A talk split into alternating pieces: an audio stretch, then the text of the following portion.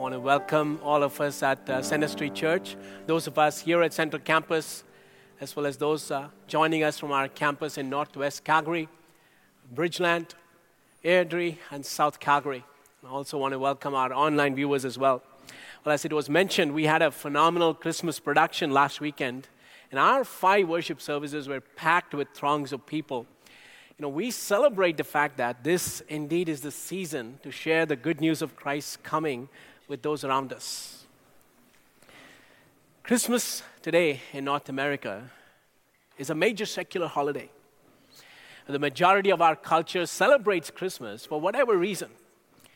And we are all too familiar with this commercialized, materialistic, festive holiday celebration.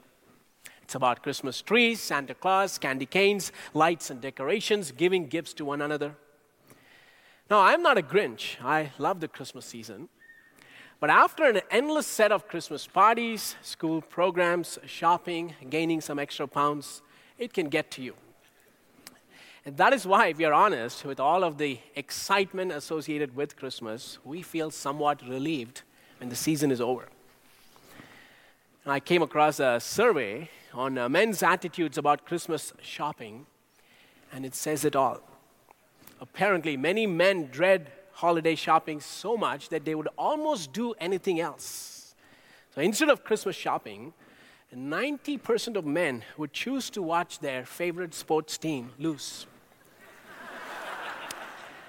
you know, as an alternative to venturing into crowded malls and uh, shopping for gifts, uh, close to 40% of men would rather bake cookies. So if your husband refuses to come shopping with you, you know what to do. Put him to work. And when asked, would you rather get a root canal or go Christmas shopping? Believe it or not, over one third of men prefer to sit on the dentist's chair. well, this, when, you know, this season of Advent is crazy. But in the midst of that, let's not forget who we celebrate this season. Let's not forget the simplicity and profoundness of God entering into our world to save us. To help us to remember our sermons in December, we'll focus on uh, Christmas through the eyes of uh, the major characters in the first Christmas story. Perhaps uh, this will help us to understand the significance of Christmas, just to be in awe of the incarnation. Christian theologian J. Packer called the incarnation as the greatest miracle. Now, among all things that we proclaim as Christians, this probably is the most staggering. The eternal, omnipotent God who has no beginning took on human nature without the loss of his deity. So Jesus was fully divine and fully human. This is truly mind blowing stuff. Today, we're going to experience Christmas, the birth of our Savior, through the eyes of a key character in the story who gets the least attention. He's a quiet person. The New Testament records no words spoken by this character. He stays far from the spotlight, and before you know, he just fades away from the story. You can call him the silent, forgotten man of Christmas. He's a behind the scenes character in the grand nativity story. There's so much that we can learn from this person, from what little we read about him in the Gospels. For his role may appear to be small on the outside, but it was substantial in the eyes of God. The man I'm referring to is the earthly father of Jesus. His name was Joseph.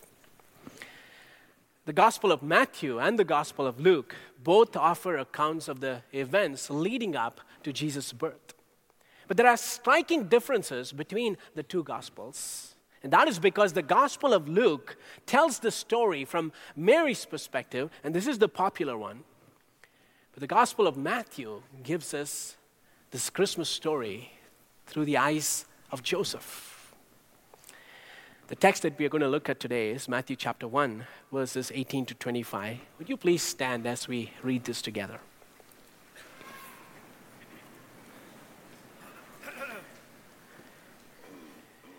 This is how the birth of uh, Jesus the Messiah came about. His mother, Mary, was pledged to be married to Joseph, but before they came together, she was found to be pregnant through the Holy Spirit. Because Joseph, her husband, was faithful to the law and yet did not want to expose her to public disgrace, he had in mind to divorce her quietly. But after he had considered this, an angel of the Lord appeared to him in a dream and said, Joseph, son of David, do not be afraid to take Mary home as your wife, because what is conceived in her is from the Holy Spirit. She will give birth to a son, and you are to give him the name Jesus, because he will save his people from their sins. All this took place to fulfill what the Lord had said through the prophet The virgin will conceive and give birth to a son, and they will call him Emmanuel, which means God with us. When Joseph woke up, he did what the angel of the Lord had commanded him and took Mary home as his wife. But he did not consummate their marriage until she gave birth to a son, and he gave him the name Jesus. Lord, we thank you for being faithful to your promises, that you are a God who keeps your word. That, Lord, in accordance uh, with your promises, you brought Jesus into this world. And we thank you for the faithfulness of the people that we read about in the Christmas story and the roles that they played. And even as we look into the life of Joseph, we pray that you will speak to us afresh that you will cause your word to come alive in our hearts. That through Joseph's example, our own faith will be encouraged and strengthened, and we will also model that example of faithfulness in our own lives. So we commit this time to the leading of your Spirit. Come and minister to us. We ask this in the powerful name of our Lord and Savior Jesus Christ. Amen. You may be seated.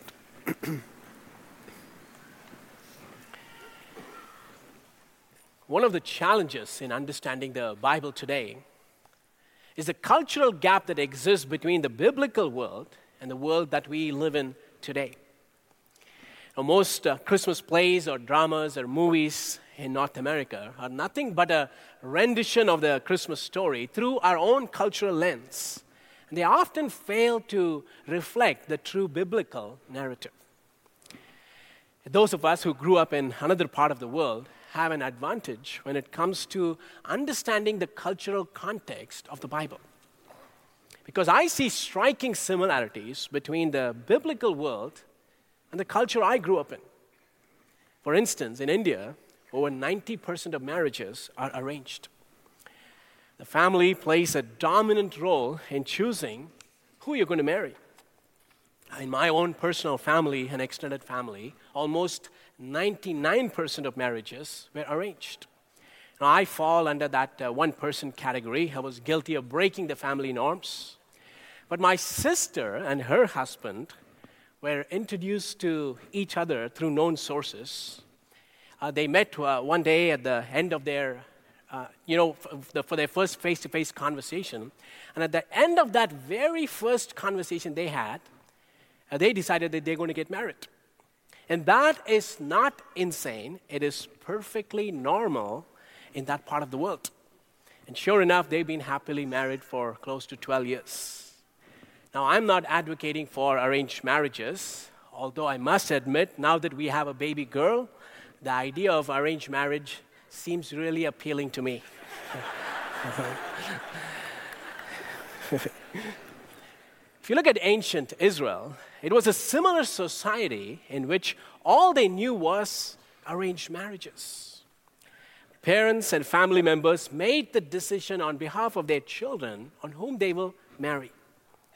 Now, let me give you some contextual information that will help us to understand our Bible passage. Our text tells us that Mary was uh, pledged to be married to Joseph. They were betrothed. A betrothal is different from our Western understanding of engagement. Uh, Joseph did not take Mary out to the mountains, go down on his knees, and propose to her. Betrothal was a public ceremony, and a betrothed couple were referred to as husband and wife, even though they did not stay in the same house or involved in any physical relationship. And you can't just change your mind and call off a betrothal. It was a formal contract. Breaking this was equivalent to a divorce. The official marriage ceremony took place usually a year after the betrothal. So here you have two teenagers, Mary and Joseph, following the predictable norms of their culture, betrothed to each other, and getting ready to be married. Our best guess is Mary was about 13 or 14 years old, and Joseph was about 18 years old. Now, keep in mind, this is an arranged marriage. Uh, they haven't dated for months.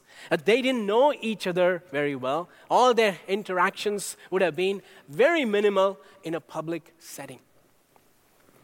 Now, an unexpected disruption would turn their world completely upside down. Mary was pregnant.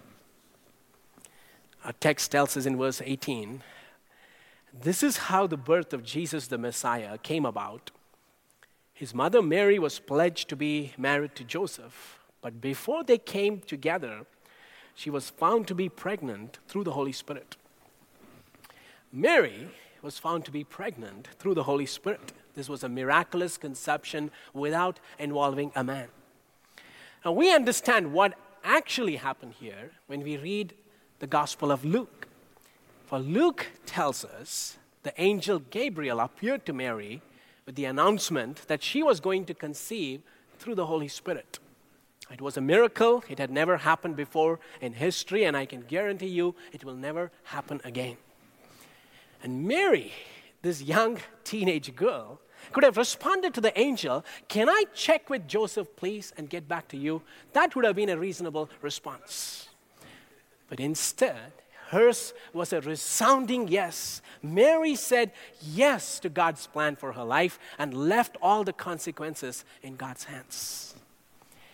There was no angelic appearance at this time to Joseph. So he was totally unaware that Mary was pregnant.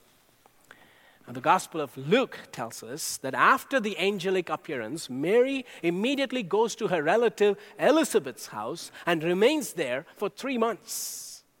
So it's when Mary returns back to Nazareth after three months that the people of the town realize that she was pregnant.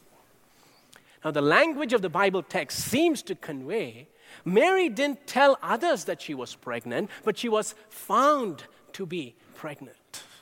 Into her fourth month of pregnancy, you could see the little bump. And someone asked a question which you should never ask a woman, even if it is really obvious Are you pregnant?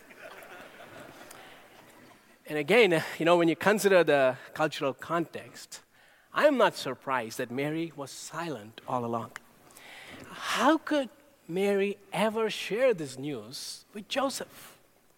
It's not that they had a Starbucks where they hung out on a regular basis and they talked privately. They hardly had any interaction, and even if they had, it was in public. So I don't think she even had the opportunity to share this with Joseph. And even if she did, is he going to believe that story? Now, Joseph finds out finally that his fiancee is pregnant. Now, I want you to picture yourself in Joseph's shoes for a moment. The one you're going to marry is pregnant, and you know you're not responsible for it. And worse, she claims that she became pregnant through the Holy Spirit. Ah, how convincing is that? Not only is your fiance morally questionable, but you have to question her mental well being as well. So here you see Joseph wrestling with this for a while. The only logical explanation here was Mary had been unfaithful to him. Clearly, he did not believe Mary's version of the story, for he had made up his mind to divorce her. And did you see what the text tells us about Joseph? This is very important. Verse 19. Joseph, to whom she was engaged, was a righteous man and did not want to disgrace her publicly, so he decided to break the engagement quietly. Joseph was a righteous young man. He lived in conformity to the law. He held on to the law of Moses uncompromisingly. So, as a righteous person, he did not eat unclean food. He went faithfully to the synagogue. He observed the Sabbath and he memorized large portions of the Torah. As a young man, he was a model, someone looked up to with respect in the society. He came from a good family, the family were descendants of King David. So, this respectable young man had a horrible dilemma what to do with his pregnant would be bride. His feelings were hurt. I'm sure he felt betrayed. Hurt usually gives way to anger. How could she possibly do this to me? How could she just dash all my dreams of raising a happy family? All Joseph had to do to take revenge was to tell others what had happened. For Mary could have been stoned on charges of adultery. As Joseph wrestled inwardly, he basically had two options take Mary as his wife, even though, in his opinion, she was unfaithful. That would mean everyone will assume that he was responsible for the pregnancy. And the second option was to go with what the law says and divorce her. Joseph was a righteous, law abiding man, so he couldn't take Mary as his wife. But because he was a compassionate man, rather than putting Mary to public disgrace and shame, he decided to divorce her privately. Instead of dragging her to the marketplace and making this a public issue, he chose the other path of terminating the betrothal secretly in front of two or three witnesses. Now, that shows something about the character of the man God was going to entrust his son to. Uh, God was not going to allow just anybody to raise his son, he handpicked the parents. And Joseph's compassion certainly had an influence on Jesus, who was also known for his compassion. See, this is the man whose imprint will be on Jesus. This is the man who will teach Jesus the laws of God and model it for him. The Christmas story also speaks of God's timely intervention, for he was actively involved behind the scenes. In fact, I don't know of any other period in history where God was as active as in the Advent narrative. There are five dreams or angelic appearances in just two short chapters in Matthew. Joseph had made up his mind to divorce Mary, but God intervened at the precise time to help Joseph see Mary's innocence. God could have come through earlier, and that would have saved Joseph from mental anguish and sleepless nights. Interestingly, the Bible is silent on Joseph's emotions. But it is pretty obvious that this must have been a heart wrenching time for Joseph. But God deliberately allowed him to struggle for a season before he stepped in to make all things right. And this is often how God works. Have you ever felt your hopes and dreams being dashed? Are you going through a season right now where you cannot make sense of what is happening in your life? There is hope, hear me while Joseph was struggling the most with his life circumstances, something incredible was happening inside Mary's womb. The Savior of the world was being knitted and formed inside of her. God was orchestrating his greatest salvation right in the midst of Joseph's excruciating struggle. Joseph thought that was the end, while from God's point of view, this was just the beginning of his grand salvation story. Sometimes in life, we don't always see, but in the midst of the heartbreaking experiences of life, unknown to us, God is orchestrating a miracle. When everything in your life seems to come to a dead standstill, God is busy at work creating new pathways. While your dreams may have appeared to be dashed, God is unfolding His plans that are far better than yours. While you feel life is spinning out of control, God's got it all. Nothing ever takes Him by surprise. Joseph's struggle was meant to prepare him for the critical role that he had to play in God's great plan. And in the same way, when the difficult times come in your life, remind yourself this is a season of preparation for what is about to unfold in my life.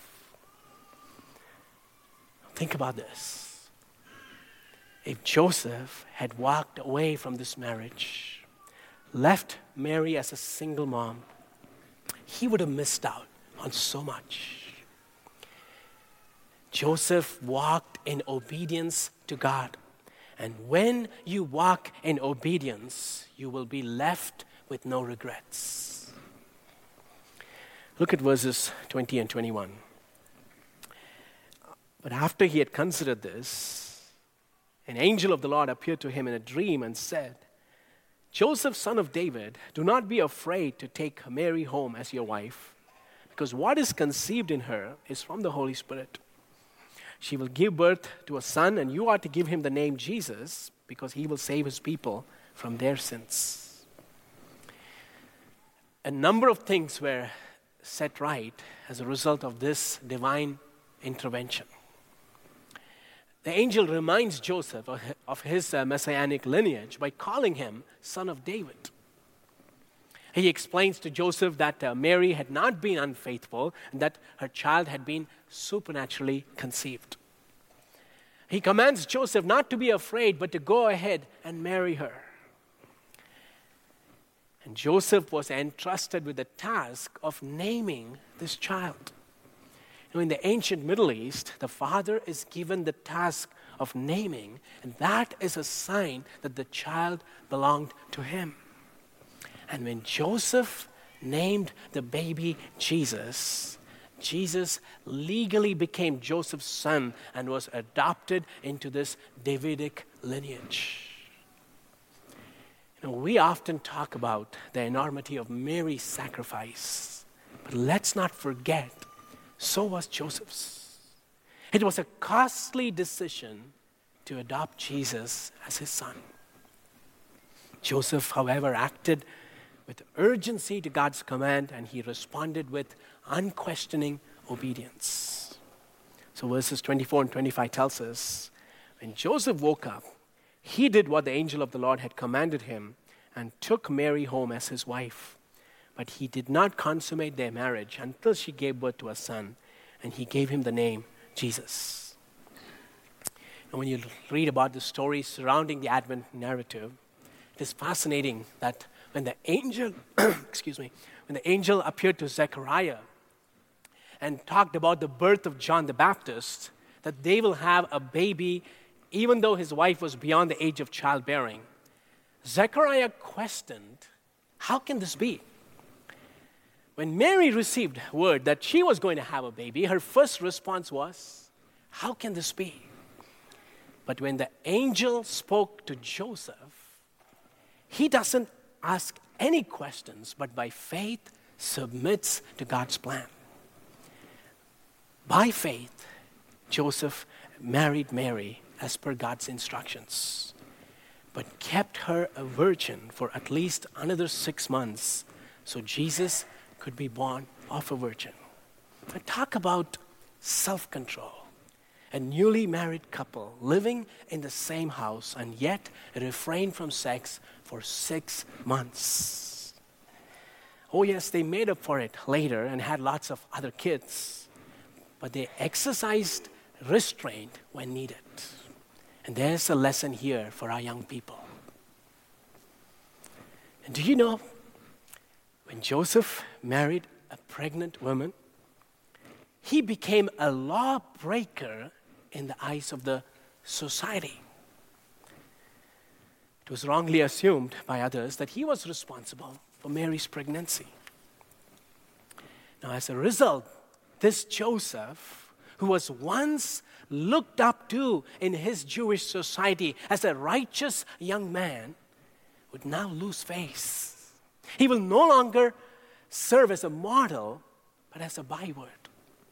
It would have affected his business as a carpenter. He would have been treated as a second class citizen in the community. He must have been at the receiving end of so many jokes. Clearly, he would have been exempted from any leadership role in the synagogue. In a small town like Nazareth, with a population of about 2,000 people, where there were no secrets, it was a harsh place to raise a family with a questionable heritage. And as far as we know, Joseph lived all his life with a stained reputation. There was no vindication. Years later, when, he is a grown, when Jesus was a grown up adult and, and Joseph was long gone, the stigma still remained. Here's an instance at the end of a long, drawn out conversation between Jesus and the Pharisees. Look at what they say in John chapter 8, verse 41, the last part of that verse. We are not illegitimate children, they protested. The only father we have is God Himself. With these words, the Pharisees were taking a jab at Jesus. The implication of that statement is that Jesus was conceived out of wedlock. So, do you see that Joseph, once and for all, laid his reputation down in order to become the earthly father of Jesus? Now, isn't it true in so many parts of the world, including Canada, where I have observed it personally? The cost of discipleship, the cost of inviting Jesus into your life is real.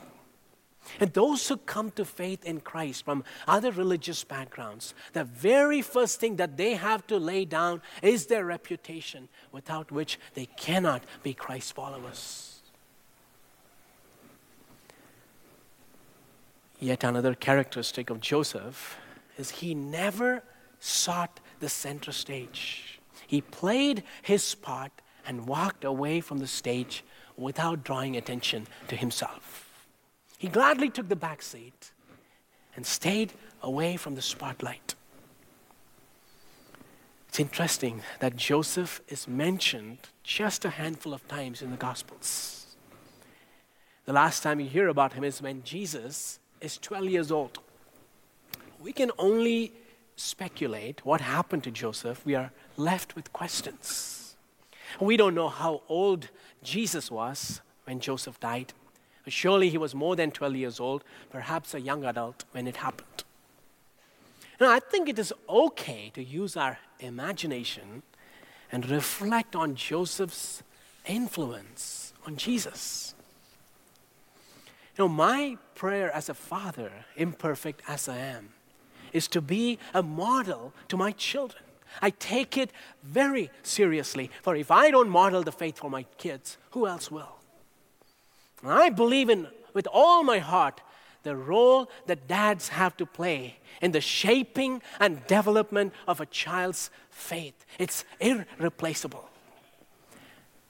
Don't tell me Joseph did not have a profound influence on Jesus.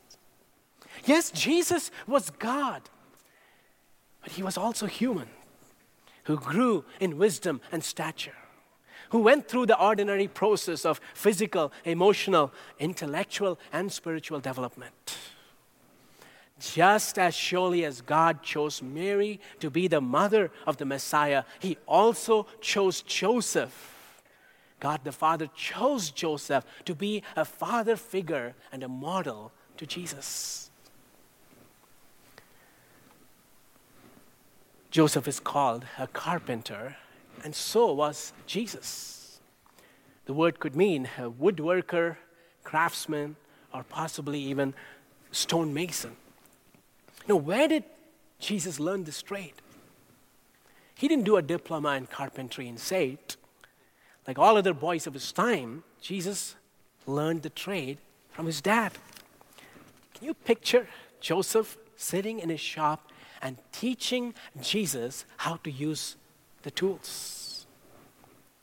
Now, what word did Jesus use to call God the Father?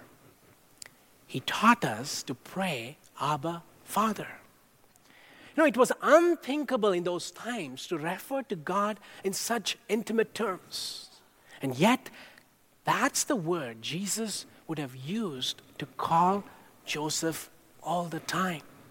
As a little boy, Jesus saw in Joseph a picture of the love and character of God the Father. Now, I can talk all day about a dad's protective instincts. You know, thanks to years of playing cricket in school, I have excellent reflexes and I'm really good at catching a ball. Little did I know that uh, as a dad, that skill will come handy to catch my kids when they fall. You know, I've lost count of how many times I've saved them from real disasters, from sprawling on the floor of the couch or the dining table. It has happened so many times. So my children's head and body are intact. I have to take credit for it. now, how many times Joseph would have saved Jesus from getting hurt? Isn't it ironic that Jesus, who holds the whole world in his hands, was held in Joseph's hands because he needed protection? If you read the book of Matthew, Joseph received another dream where he is warned to flee to Egypt with his young family because the life of Jesus was at risk and they fled as refugees to a foreign country. God did not just give supernatural protection to Jesus, he entrusted that responsibility to Joseph, and he did an excellent job. Joseph had the most important assignment to teach Jesus to be a man. And I'm sure they had several meals together and shared many laughs as father and son. They read and recited scripture together. They sang, sang the Psalms together as a family. Joseph played an important role in Jesus' spiritual development. And he did all this without recognition, without the praise of others. He played a quiet role because God entrusted his son in Joseph's hands to look after him. When I do child dedications here in our church, I remind parents your children don't belong to you. God is the ultimate owner. You are stewards. And He is entrusting them to you for a season to shape and mold them. One of the biggest crises in our society is missing fathers. The absent dad syndrome is causing absolute chaos in our society. Almost every major social problem can be traced to this syndrome, and yet we continue to dismiss the role of a dad in a home. And here, Joseph offers an exemplary model to our generation of the role dads have to play in the spiritual development of their children's lives. Joseph might have died early, not sure when, but his influence on Jesus remained all through his life. I hope we no longer see Joseph as just a quiet character who stands by the nativity scene without saying a word. His small role was pivotal in God's redemption story. In his compassion, his obedience, his willingness to risk his reputation, and in his model as a father, Joseph stands tall. And we learn from Joseph that there are no insignificant roles in God's kingdom. God uses ordinary people to change this world. The key is not to write your own script for your life, but to submit to His like the way Joseph did, to walk in obedience to his plans and play our little part in God's grand story is all that God requires of you and me. I'm going to ask us to stand as we come to an end.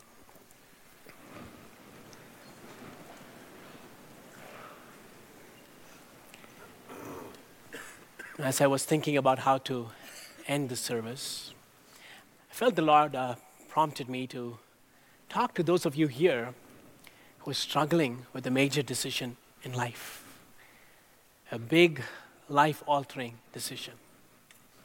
May it be to do with a career move, whom you're going to marry, an important decision that will affect your family. If there's any encouragement for you today, it's to know that Jesus is Emmanuel, a God who is with us, and God continues to intervene in our day to day lives. So you can ask God for divine guidance and know that as long as you're willing to obey His promptings, He will guide you.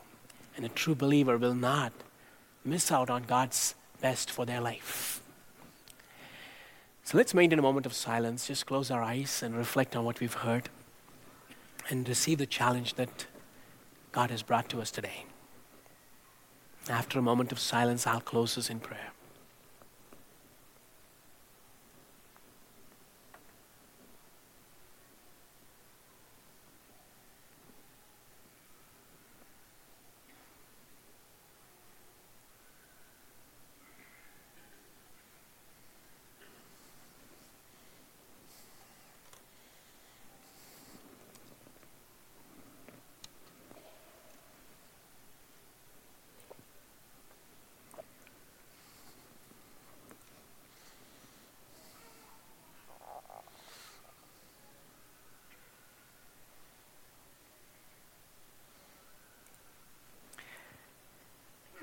Father, we thank you for the example of uh, Joseph, how he was entrusted with a specific calling to be an influence in the life of our Savior Jesus. Lord, I know that each one of us have a responsibility that you have entrusted to us. That each of us, as we play our part, collectively you use it to advance your kingdom and your agenda for our world. So we pray for faithfulness on our part, that we will faithfully steward the resources you've given to us, the gifts and talents, that we will take it very seriously to influence our family in the ways of God, to pass on the legacy of faith to our children, that they will be shaped and molded to follow you faithfully, that the next generation in our church, oh God, will be a generation of faith of uh, young people committing to follow you wholeheartedly. Lord, today I want to pray especially for those of us here who are wrestling with a major life altering decision. God, you promise to offer us guidance. So I pray that as you guide them, that they will have the courage to obey you, to follow your promptings for their life. We pray for that for all of us. Give us courage to obey that we will walk faithfully, even during the season of Christmas, in sharing the good news of Jesus coming with those around us. And even as we leave this place, may the grace of our Lord Jesus Christ, the love of our Heavenly Father, and the sweet, unfailing fellowship of the Holy Spirit may rest and abide with each and every one of us, both now and forevermore. Amen.